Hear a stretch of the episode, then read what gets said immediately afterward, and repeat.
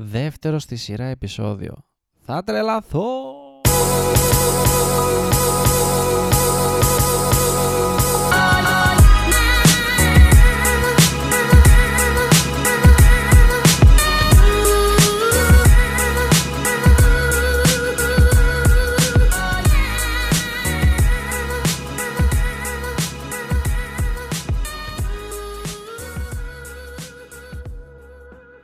Γεια σε όλους! Σάββατο 20 Απριλίου 2019 και καλώς ήρθατε σε ακόμα ένα επεισόδιο του Creative Mind Sessions.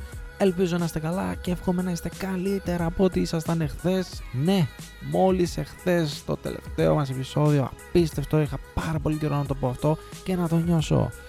Σήμερα όμως θα μιλήσω για κάτι το οποίο με στεναχωρεί εδώ και πάρα μα πάρα πολύ καιρό, πάρα πάρα πολλά χρόνια.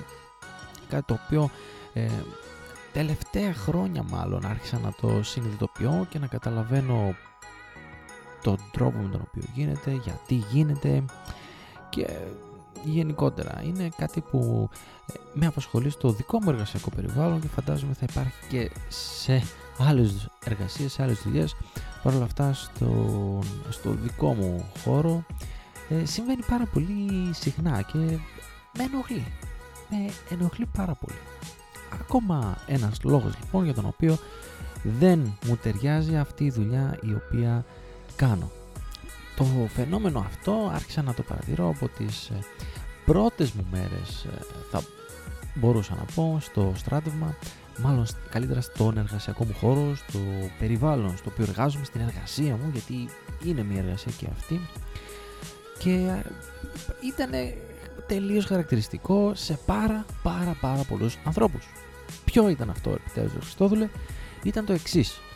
Πάρα πολύ και για ανεξήγητους λόγους, μάλλον ανεξήγητοι λόγοι ήταν στο δικό μου το μυαλό, ανεξήγητους λόγους έβλεπα μόνο εγώ μάλλον, προσπαθούσαν να δώσουν, να πλασάρουν, να απορρίψουν την ευθύνη από πάνω τους και να την ε, δώσουν σε κάποιον άλλον, να την μεταβιβάσουν, σαν αυτοί ας πούμε δεν είχαν καμία ευθύνη.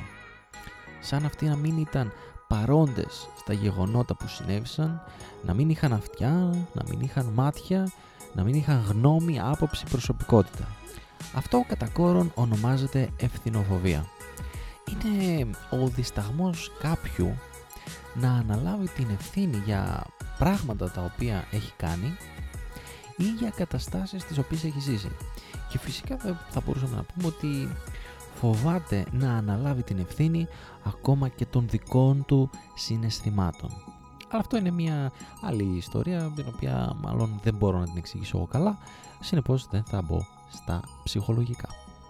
Τώρα αυτό που συμβαίνει εκτός από την ευθυνοφοβία είναι και το ε, άλλο παράδοξο για εμένα ναι, μεν λέω ότι δεν ξέρω εγώ, είναι, ήταν ο τάδε εκεί πέρα σε αυτό το σκηνικό, εγώ δεν γνωρίζω, εγώ δεν κάνω, δεν με νοιάζει, δεν με απασχολεί, μην μου μιλάς, μην, αλλά υπάρχει και ε, σε αυτή την απόρριψη των ευθυνών υπάρχει και κάτι ακόμα που προσθέτουν αυτά τα άτομα.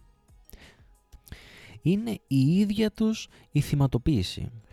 Απορρίπτοντας τις ευθύνες τους για κάποιο σκηνικό, για κάποια κατάσταση, για οτιδήποτε έχει συμβεί και ζητάει κάποιος να μάθει τους λόγους και τα αίτια αυτής της κατάστασης, αυτά τα άτομα καταφέρνουν να βάζουν τον εαυτό τους σε μια κατάσταση θύματος, λέγοντας ότι εγώ δεν ξέρω είμαι του τάδε βαθμού, ε, εγώ δεν ξέρω είμαι της τάδες ηλικίας, εγώ δεν μπορώ να κάνω αυτό γιατί είμαι έτσι, εγώ δεν μπορώ να κάνω αυτό είμαι αλλιώς. Και ξέρεις εγώ πώς νιώθω αυτή τη στιγμή και γιατί μου μιλάς έτσι και ποιος νομίζεις ότι είσαι, ξέρεις ποιος είμαι εγώ και άλλα τέτοια απαράδεκτα νομίζω πραγματάκια τα οποία ε, είμαι σίγουρος ότι συμβαίνουν και σε, άλλες, ε, σε άλλα εργασιακά περιβάλλοντα παρ' όλα αυτά στο δικό μου γίνεται συνέχεια. Με έχει ενοχλήσει τόσο πολύ αυτό το πράγμα το οποίο δεν μπορώ να το, να το καταλάβω πώς γίνεται ένας άνθρωπος εφόσον είναι 35 χρονών λέει ότι είναι 35 χρονών να μην αναλαμβάνει τις ευθύνες τουλάχιστον των δικών του πράξεων των δικών του ενεργειών αλλά παράλληλα να μειώνει τον εαυτό του λέγοντας ότι είναι έτσι, είναι αλλιώς, ότι δεν νιώθει καλά, ότι, ότι οτιδήποτε σκεφτεί εκείνη τη στιγμή και να βάζει τον εαυτό του σε μια κατάσταση θύματος. Λες και ο κόσμος φταίει για όλα τα υπόλοιπα, εσύ δεν φταίς ποτέ για τίποτα έτσι; Εσύ δεν είσαι άνθρωπος, είσαι ο Θεός. Τώρα όμως καταλαβαίνω για ποιον λόγο το κάνουν αυτό. Είναι συναισθηματικά αδύναμοι, αδύνατοι άνθρωποι και ενώ πλασάρουν έτσι τον εαυτό τους σε οποιονδήποτε νιώθουν καλύτερα.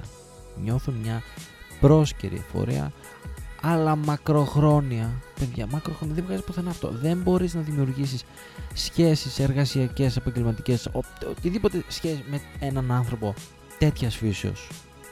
Καλό θα ήταν λοιπόν να αρχίσουμε να αναλογιζόμαστε και το, τη δική μας ευθύνη σε, αυτό, σε αυτόν τον κόσμο. Μεγαλώνουμε παιδιά, έχουμε οικογένειες, είμαστε μεγάλοι άνθρωποι, διαβάζουμε, ενημερωνόμαστε. Θα ήταν καλό λοιπόν και κάποιοι ακόμα να το κάνουν αυτό. Γιατί; Το DNA μας τελικά πιστεύω ότι περνάει και στις επόμενες γενιές. Και θα είναι κρίμα, όχι μόνο σε αυτή τη χώρα, γενικότερα να αναπαραγάγεται αυτό το είδος ανθρώπου. Που να φοβάται να πει ότι εγώ το έκανα. Εγώ είμαι αυτός που φταίει. Εγώ ευθύνομαι για αυτή την κατάσταση. Και σε αντίθεση να λέει ότι εγώ δεν ξέρω τίποτα, είμαι 35 χρονών, είμαι κουρασμένος, είμαι μεγάλος, είμαι έτσι, είμαι αλλιώς και δεν μπορώ να κάνω τίποτα και μην μου μιλάς σε μένα έτσι και, και, και, και διάφορα άλλα τέτοια απαράδεκτα πράγματα.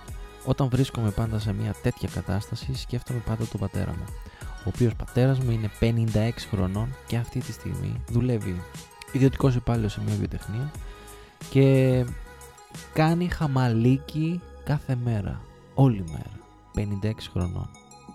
Κάποιοι άνθρωποι λοιπόν δεν σέβονται αυτά που τους έχουν δοθεί και βάζοντας τον εαυτό τους σε μια κατάσταση άμυνας, θύματος, δεν ξέρω πώς να το πω, νομίζουν ότι όλα λύνονται. Όχι, δεν λύνονται.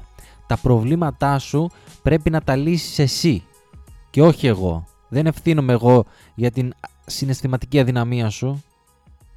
Δεν ευθύνομαι εγώ για τον τρόπο με τον οποίο νιώθεις.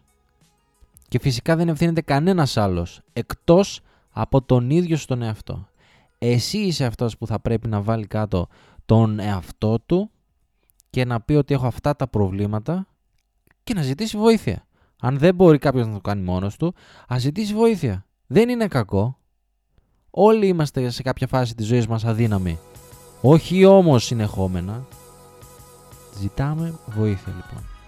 Εξοργισμένος. Εξοργισμένος γιατί αυτό το πράγμα όπως είπα πριν περνάει από γενιά σε γενιά.